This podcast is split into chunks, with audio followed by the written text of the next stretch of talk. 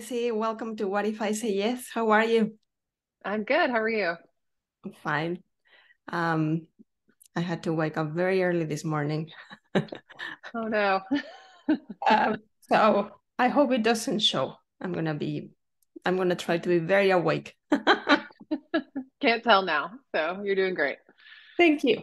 So Jesse, tell my audience, who are you? Sure. I'm Jesse Buccafusco. Should I talk about how we met or how we know each other? After you say, who are you? How do you define yourself? Okay. I don't know why that's a hard question. I am a mother of two young boys and who are 8 and 5, Gus and Wally, and married to Marty, who you know very well. And I work in the kind of digital media world as a consultant. Okay. So now tell the audience how we know each other. Sure. When I lived in New York about 6 years ago and was there for several years, and during that time I got to know your brother Hector through my husband Marty. They were very good friends. They started out working together, and then became fast friends. And Hector was kind of always a fixture in our lives. He was there the day my first son was born. He was there for birthdays and all of our big moments, and knew he and his family very well. I'm just remembering there's a video of when Marty proposed to you.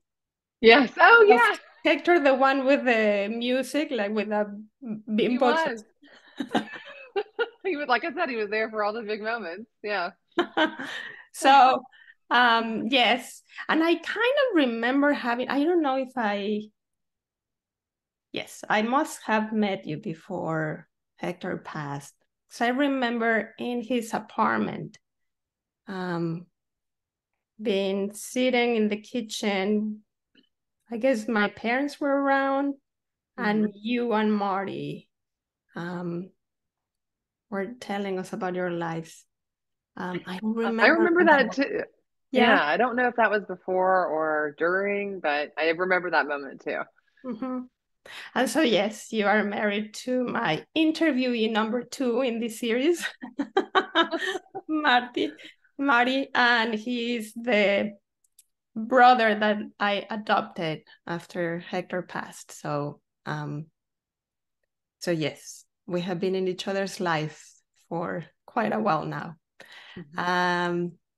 So you, I don't know if Marty convinced you. We wanted you to be here, and we wanted you to let you be interviewed by me. And then I don't know what happened. I don't know if Marty finally convinced you or tell us. He really didn't convince me. I mean, I saw your message. We exchanged information. He did not nudge me at all. So I just said yes. Oh, good. Yeah. So this is a more special yes for me because he didn't have to do anything. You thought it was worth your time. So thank you for having said yes to this. So now, Jesse, tell us, what was a moment in your life when you asked the question, what if I say yes? You said yes, and you did something. I don't know what it is. Yeah. I was thinking about this last night and this morning. And one kind of moment that came to mind was Marty and I were in Hawaii for, around our wedding anniversary every year. We were, prior to having kids, taking a trip together. And this was maybe our second trip. And we went to Hawaii and had a wonderful trip together. We were in the Big Island and riding all around and having lots of adventures. And one afternoon, we were on top of this mountain eating donuts. Believe it or not, there's great donuts in Hawaii. Okay. At what seems to be a truck stop, but a friend of mine is from Hawaii and told us about this place. I think it's called Texas or something, but we went as much as we could, and it was amazing. So we were standing on top of this mountain eating donuts, And, you know, we had talked about, you know, we've been married for a couple of years, and we knew that, you know, eventually we wanted to have a family, but we kept kind of putting off, like, well, let's get through this. Let's get through this wedding. Let's get through this holiday. Let's be married for a while. Let's, you know, get through this birthday. And there never seemed to be like a, you know, a perfect time. And I'm very like planful person. And I want, especially like bringing a child into the world, I felt like it was within my control to have like everything perfect, like financial stability, a beautiful home, like a solid job that will never go away, which is all completely unrealistic. And so he asked on top of the mountain while eating donuts, like, can we start trying to have a child? And rather, definitely my initial desire was to say, let's just get through, because it was September. So I'm like, let's get through Halloween, let's get through Thanksgiving, let's get through Christmas. And I said yes. So and then we were pregnant, you know, within a couple of months. And now we have, you know, not one, but two awesome kids. And it also made me kind of realize, you know, like I said, the irrational idea that I had that like everything will be perfect, because life isn't that way. And it, you know, made me more willing to take on risk and kind of jump into things, even if it's not all sorted out. Do you remember what made you say yes at that moment? Was it the donut? Was it Hawaii? Was it the view? Probably the donut. No. So we had a pretty lengthy discussion on top of the mountain with the donuts, and we talked about like, what are the fears of not only just like missing out on fun or, you know, not paying attention to it, but what, you know, what are the actual fears? And I talked about kind of like the crazy thing of like being pregnant and having a baby. Like, when you talk about it, it sounds insane. Like, you're growing a person inside of your body. Like, no, why does this happen? And why is this how humans are made? Like, it's bananas. And I think as society, we're just like, yeah, ladies get pregnant and ladies have babies. And like, that's just part of life. But if you put any thought towards it, it seems like completely crazy. So we like talked through that and the fears around that. And, you know, eventually was kind of like, it's, you know, these are fears and they're present and they exist, and sure, like anything could happen, but kind of, I don't know what made me willing to like take the risk on, but, and I'm not a risky person at all. So I think it was knowing like we have a shared ambition to have a family, and though there will kind of coming to the realization there will never be a perfect moment to do this, and it also might take a while, so may as well get after it now. Did you say yes after finishing eating your donut? Or did you still have it in your hand while the donut? I think the donut was gone by the end of the conversation, and there was like laughter and tears and, you know, a lot of discussion. And I remember, like Marty mentioned, you know, his father had died a few years prior to that, and he had mentioned that I think one of the things his dad had said to him, like in those final days, was like, don't wait, like just don't wait for life to pass you by, and, you know, take advantage of, there's a lot of great things that can happen, and having kids was one of his, you know, biggest joys of life. And they're like, what are you waiting for? Like, what are you putting it off for? Like, you've had a great life and you will have a great life. It will just be a different one. And just kind of accepting that was, and hearing that was compelling. It's funny that you said you were at the top of the mountain, because that kind of yes feels like you decided to jump. Yeah. Not like, should I not? And then you had to be up here to then say yes. Yeah. Did you have a good landing? Yeah. Yeah, we did. We were just like lucky in a lot of ways that it was, especially like my first pregnancy was a breeze, and Gus was a wonderful, perfect baby, as perfect as a baby can be, I guess, and made it just really easy and enjoyable. So much so that we had a second one. So, and maybe not as easy the second time, but, you know, we were much more resilient, and that alone has been an adventure too. Like just, I think it's just interesting the way that people behave and interact, and thinking about why Wally, our second child, is different than our first is always a fun thing to just think about. It's not just who he is as a person, but it's that he's always grown up next to another child, and and that creates like a different dynamic. And what do we contribute to that, and what don't we? And that's just the environment that he's, you know, living in. But yeah, we've had a good landing. Yeah. Have you ever talked to your mom about when she decided to have kids? You know, I have never talked to her about that. No, you mentioned it. No, and she had kids. Like she was 27 when she had me, and 25 when she had my brother. But we never talked about it. No, because like for example, with my mom, or in my mom's generation, I don't think there was much thought. It was, you get married and then you start having kids, and then you figure life out as you go. But for my generation, it was more like, I remember being like you, I wanted to have a lot of things in place before we decided to have a kid. So Carlos was still doing his PhD. I was working. We were already married, and it took us 7 years to say yes to having a kid.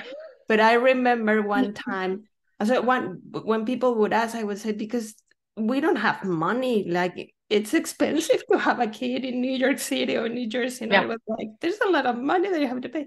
And then I remember my oldest brother reminded me of a saying in Mexico that says that basically you don't have to worry, because when a kid is coming, they always come with a torta,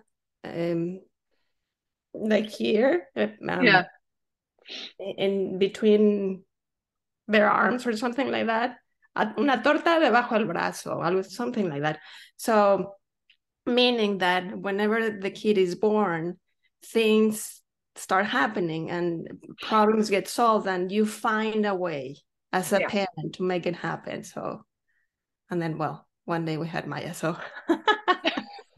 Anyway, yeah, it's interesting because my mom did have two kids and my aunt has none, and I've never really talked about, you know, how she made a decision. And I, like, you know, clearly my aunt, I believe, had like, it was a choice. I don't know if it was like a health issue or anything like that. So, yeah, that's a good conversation I should have with her.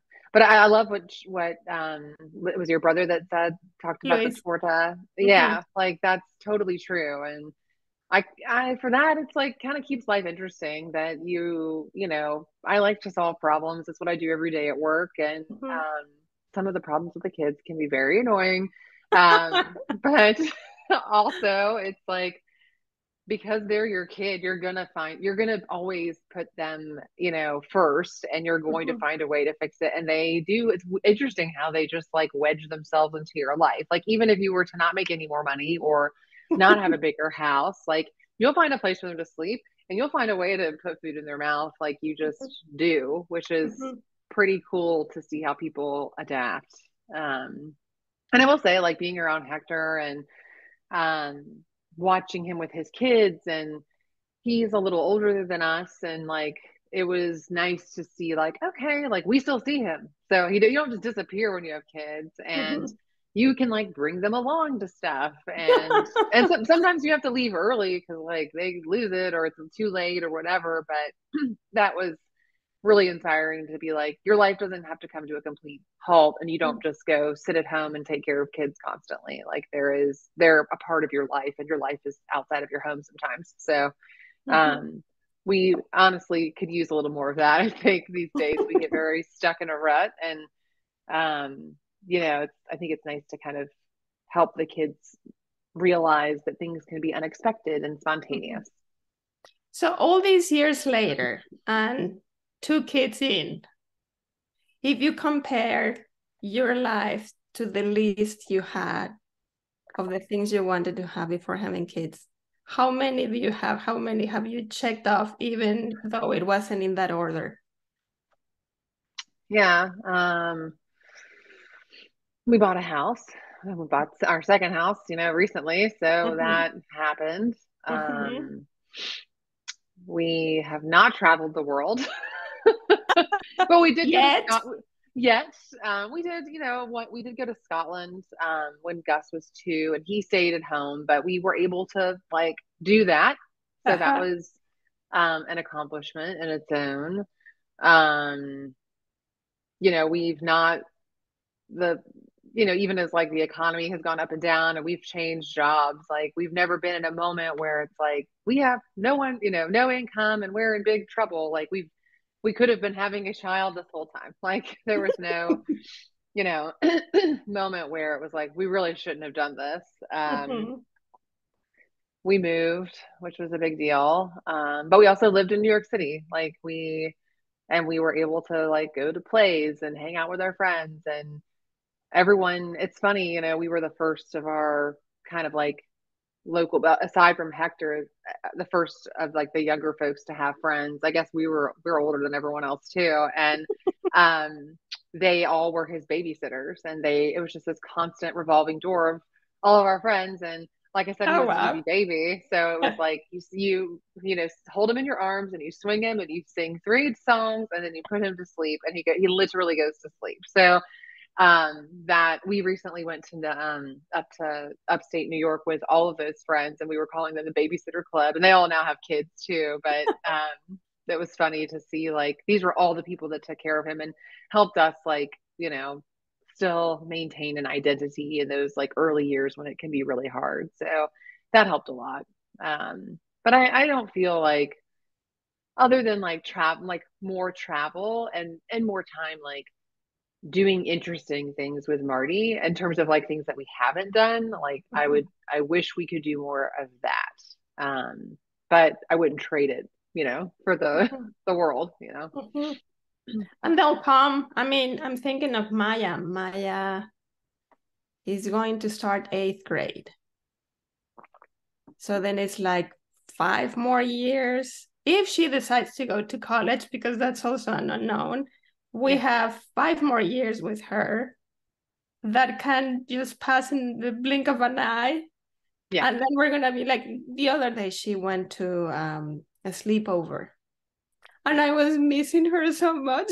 And then I turned to Carlos and said, if she goes away for college, whenever she does, I'm going to be freaking out. I'm going to be where's my baby? Yeah. Oh, 100%. I joke, and I'm also not joking. It's hard when you have 2, because who knows where they'll end up in college. But I'm I guess we'll just be moving wherever they go, because I want to still see them. I want the freedom a little bit, but I also want to be there or close by. He's we can't follow them everywhere they go, but that will be its own adventure. But you're right, all this time will pass by so fast, and we will all miss it greatly. You'll have time to travel the world, and then you'll be I wonder what Gus and Wally are doing. Totally. Or we'll be too old and tired, and I don't know, it'll be harder. But yeah, I'd like to find a middle ground, where we doing things together. And we have in the last few years gone on some vacations, all within the United States, but I like those adventures. They're fun. It's fun to go see new things with them and create new memories. So yeah, that's kind of the compromise, I think, for now. So I'm curious now, in your circle of friends, did they go through the same process you and Marty had? Did they think about having kids as much as you did? Or was it easier for them? Or was it more difficult? What is your sense of them? I think most of them were also got married a little later in life. I think we were 29 when we got married, and most of them were maybe just a little older. And I think because of the pressure of being older and they knew they wanted to have kids, they were like, let's get, and some of them had trouble getting pregnant and making that happen. And then there are a couple that are, I think, on the younger side that had that time to sort of contemplate, do we want to, like, when is the right time? And we did, I remember talking to them to say, like, there is no right time. You just kind of have to do it. If you want to do it, do it. And they did. But yeah, I don't think, only one that I can recall is really like hemmed and hawed about the timing and what it means for their life. Yeah. Yeah. Did you have friends, or do you have friends who decided not to have kids? I do. Yeah. I'm Marty's brother. He doesn't have, they've decided not to have kids. And one of my good friends just got married last year. She desperately wants to have kids, and they're trying. But she's a little older, and, you know, it's a thing she's going through. But thinking through my other buddies, I have another friend who doesn't have kids, like one of my best friends. She's single and doesn't have kids, and is not really, this is not her thing. Yeah. But she's a like amazing aunt. Like, she really focuses her energy in creating like family and community in different ways, which is also really cool to see, and reminds you that there's like other people to take care of in the world other than your own. So that's nice. So I'm thinking about my circle of friends, and it was like, if you go generationally, the generation of my parents, I mean, we were 5, and my aunt had 4, and then they started diminishing. Another had 3, and then 2. So that was their generation. Then we came along, and it's like my brother had 1, Hector had 2, my sister had 2, Jorge doesn't have any, and I have 1. Mm-hmm. If I think of my circle of friends, they either, for example, the ones from college, 3 of us had only 1, girls. Another one got married, but they decided from the beginning that they didn't want to have kids, that was not for them. And so, for example, for my friend's 50th birthday, she decided to take, they have been planning this trip for 2 years. 3 months, they took 3 months to travel to Thailand and Vietnam and Australia. So, yeah, but that's I guess what they were thinking about is we don't want to have kids because we want all these much more than this other part, you know? And then the 5th one, she just decided she doesn't want to have a partner, and she doesn't want to have kids, and she has a very interesting life, and she travels all over the world. And so, but then she tells me that her nieces are thinking of not having kids. So it's like, it's at least in the circles that I or the people that I know and the generations that I know, it's kind of diminishing. It is. I think it really is. So these years that you are talking about is getting more and more, I don't know if difficult, but they're more and more complex. Mm-hmm. Yeah. I think there's a lot of, I imagine there's a lot of reasons why people choose that path as well. And I think the world is also becoming a harder place in some ways, like, and the thought of bringing someone into it, I think, can be very daunting. And, yeah, I've seen that as well, like a little bit of diminishing. And there's a lot of my colleagues don't have children, and they're my age. And like one of my really good friends and colleagues, Lucy, she lives in Colombia, and she's British, and she travels constantly. Like, she has so many adventures. Like, I love hearing about everything that she does, and she's like so kind and brave, and just like living it's a very full life, you know, and it's exciting to see. There's just different ways to do it, you know, and I think there's no right or wrong path forward. It's just what works for you, you know? The first time you talked to Marty about having kids, did you have a number?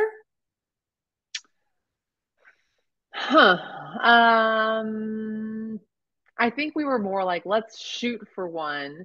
We did talk about, like, at the time, a lot of our friends, I don't know if they'll watch this podcast, but a lot of our friends are like single children. I will not name names, but like we had a large amount of them around us.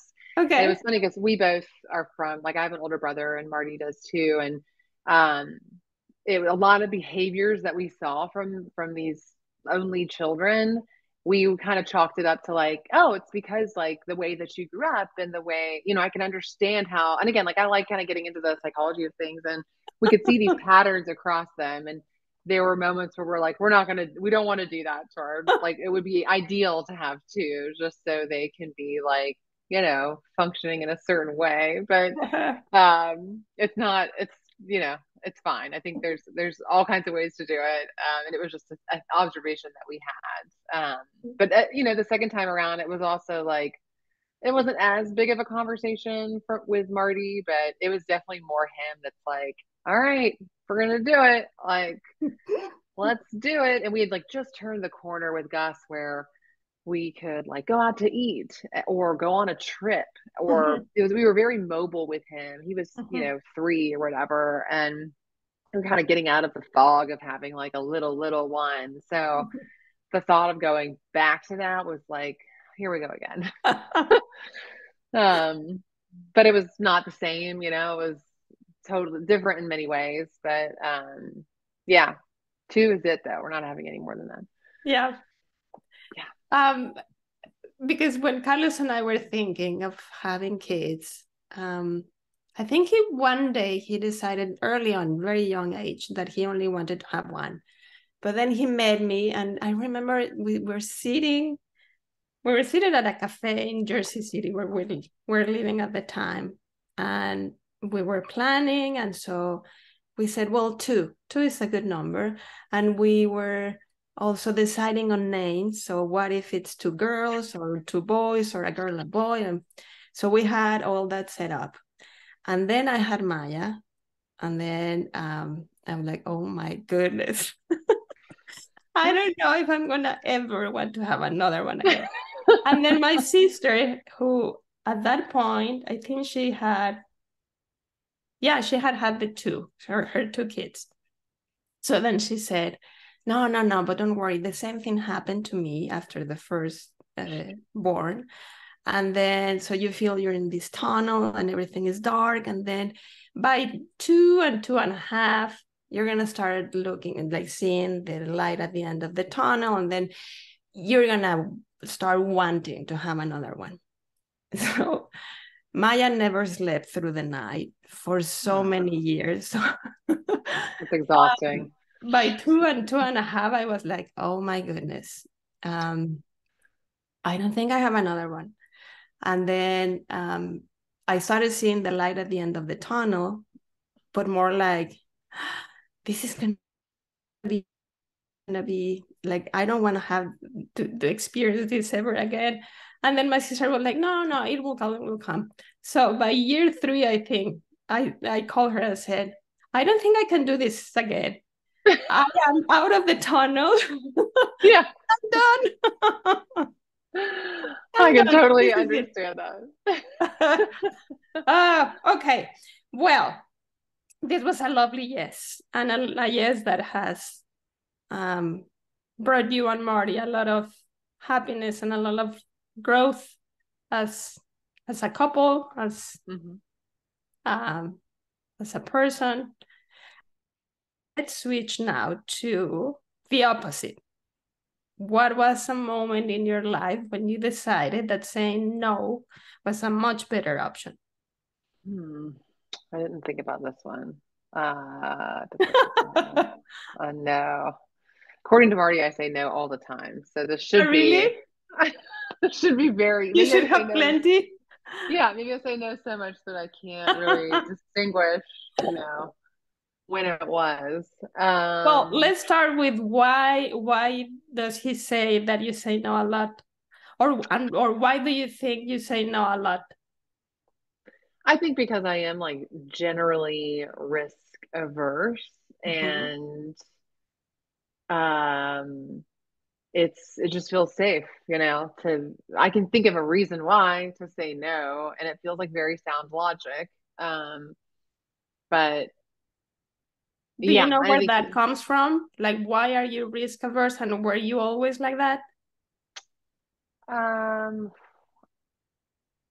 Pretty much. Like my family, I come from like divorced family, and I think there was like my mom and my brother often like had some friction between the two of them. So I always felt like I'm the peacekeeper, like tried to explain to each of them, like, this is where this one's coming from. This is where they're coming from. Like, I think there's common ground. And I think by playing that role, and also always like wanting a desire for like calmness.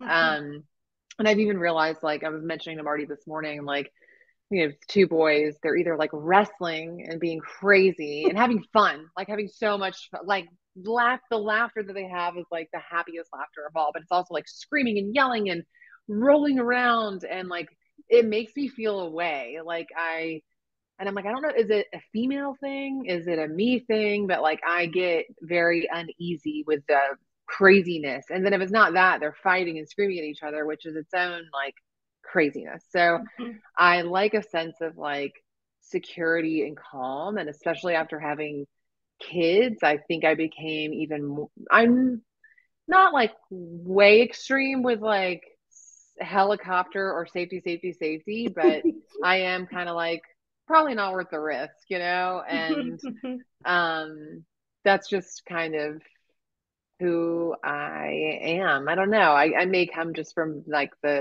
childhood, or it also feels like, I guess I've seen people make big mistakes that have been like life-changing. And from my perspective, I'm like, it could have been easy to avoid. Like if you had just said no to that, like, you'd be okay.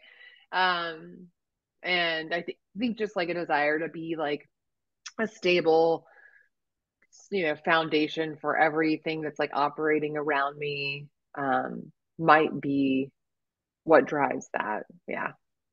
So your nose, the nose that Marty was talking about, are mostly nose that you say to your kids or to things to do within the family? Or do you also have no's that have to do with your, let's say, your professional life, or the life that only belongs to you? Some have to do with the family, or like he'll have kind of crazy, weird ideas. And he's the other extreme. He's like, let's do this crazy thing. And I'm like, sometimes I'm like not interested in it. And then the other side of it is like, you know, is it really the right thing to do? But within my professional life, a lot of it is like built around like measured risk. So I work in like a services type of industry where we make websites and things for our clients. And when we take risk, a lot of that is like on our own, you know, on our own dime. So it costs, and like what's on the line is like, if we put a lot of energy and resources behind trying to pitch a big idea to a client, and they say no, we're just like cutting into our revenue. And eventually that means like people may not have bonuses, or people may lose their job. And so I'm very, again, like safety and security at my core. I'm like, well, we can also just like do a little bit of that. And so I think for that, like at work, I'm really more focused on like problems. So it happens to just be the nature of my job is like understanding the root cause of issues that are occurring and working towards a solution, or pointing people towards like giving them a starting point, but like now they run with it. So that's kind of like always been my job, I guess. And also at home is sort of who I am as well. I can think of a time I did say no, where I took a job on. I said yes to a job that like I really loved my job at the time and was really like thriving, and I had a great manager and things were going really well. And it was during the pandemic, and I was working with my manager on like, what is my career plan?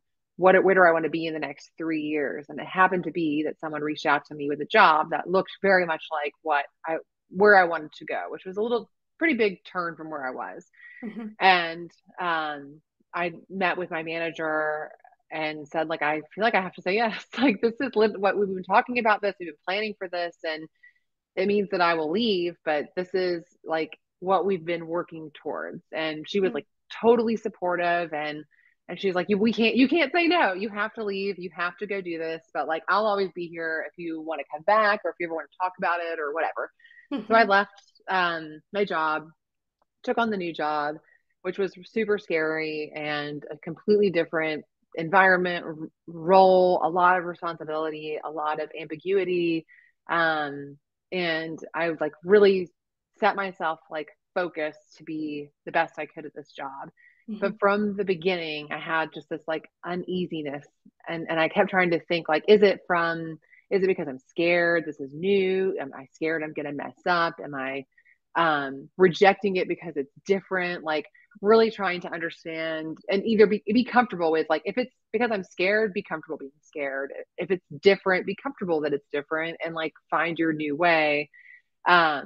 And I after 10 months, I finally was like, this isn't for me. And that was really hard to say no, because I felt like I had failed myself, and like had taken on this risk, and then like, did I see it through long enough? Like, and lots of, you know, self-doubt around that. But at the end of the day, like, looking back, it's taken some distance from it, but I feel like saying no was the right thing to do. Mm-hmm. It's kind of like aligned to my core values, which I'm becoming more familiar with, you know. Mm-hmm. And also for me, like, there were kind of things about the job where success wouldn't be seen or realized for like 3 years. And for me selfishly, like, I needed to be able to see that like I was impacting change in a much faster way. So that's a personal thing. That's not for everybody. So some people may be like, I can't wait for 3 years to see what I've done. And for me, it was like, no, it's not going to work. Too long. Yeah. Did you go back to the other job? Yes, I did. And your wonderful manager? Yeah. Well, yeah, she and I stayed in touch, and through the whole thing, and she's amazing. And she even like introduced me to other places to work. I interviewed at many, many places, and she said, I'm going to keep looking here at where I'm at now to see like if something comes up that I feel like aligns to what you want to do, but talk to this person, talk to that person. And eventually like, role opened up. It was different than what I was doing before, but she like completely endorsed me and opened a door for me. And she's still here. She's not my manager, but we still stay connected. She's gone like on and had amazing jobs in this within the same company. Mm-hmm. But she's like such a champion of mine and has been really supportive. This may sound very corny, but it just made me think of this phrase of, if you really love someone, let them go. Yeah. They were really yours in the first place, they'll come back. If not, then they're gone. Yeah. Yeah. And she had all that confidence, and you go, girl, you do you, go try. And then, well, if it doesn't work, it's an amazing feeling to know that you can go back, and she still is there with her open arms and all her support. Yeah. It's like a very, she's like a very genuine person. And I remember when she became my manager, and we not only talked about like what's going on, you know, today with your job, with your work projects, with your clients, but like, where do you want to be? Where do you see yourself? And how do we, if that's not here, that's fine. But what are your desires, and what experiences can we get to get you there? Because it's not just going to happen by doing like everything you do every day. There's probably new skills that you need to build, or new experiences that you need to have. And she's like, that's my focus, is to help you like realize your potential wherever it is. And so she stayed true to that sentiment. Like when the potential arrived, like she sent me on my way, which was awesome. And I love that about her, that so many people can take these things personally, or like best of luck, like, you know, kind of almost like wanting you to fail. And yeah. She's certainly not that way. And I really try to take that approach with people that I manage too. And at the end, like, they're going to be excited to learn new things, and knowing that it's for them, It's not for, I don't want you to be great because it benefits my company and me. Like, if you like what you're doing and enjoy it, and you're learning and you're evolving, like, you're more likely to do a good job. You know, there is that. And like, that means that you leave in 3 years to go do something. Like, I'll feel really proud that that happened, that we talked about this. I helped you get there. Like, that's good for all of us, you know?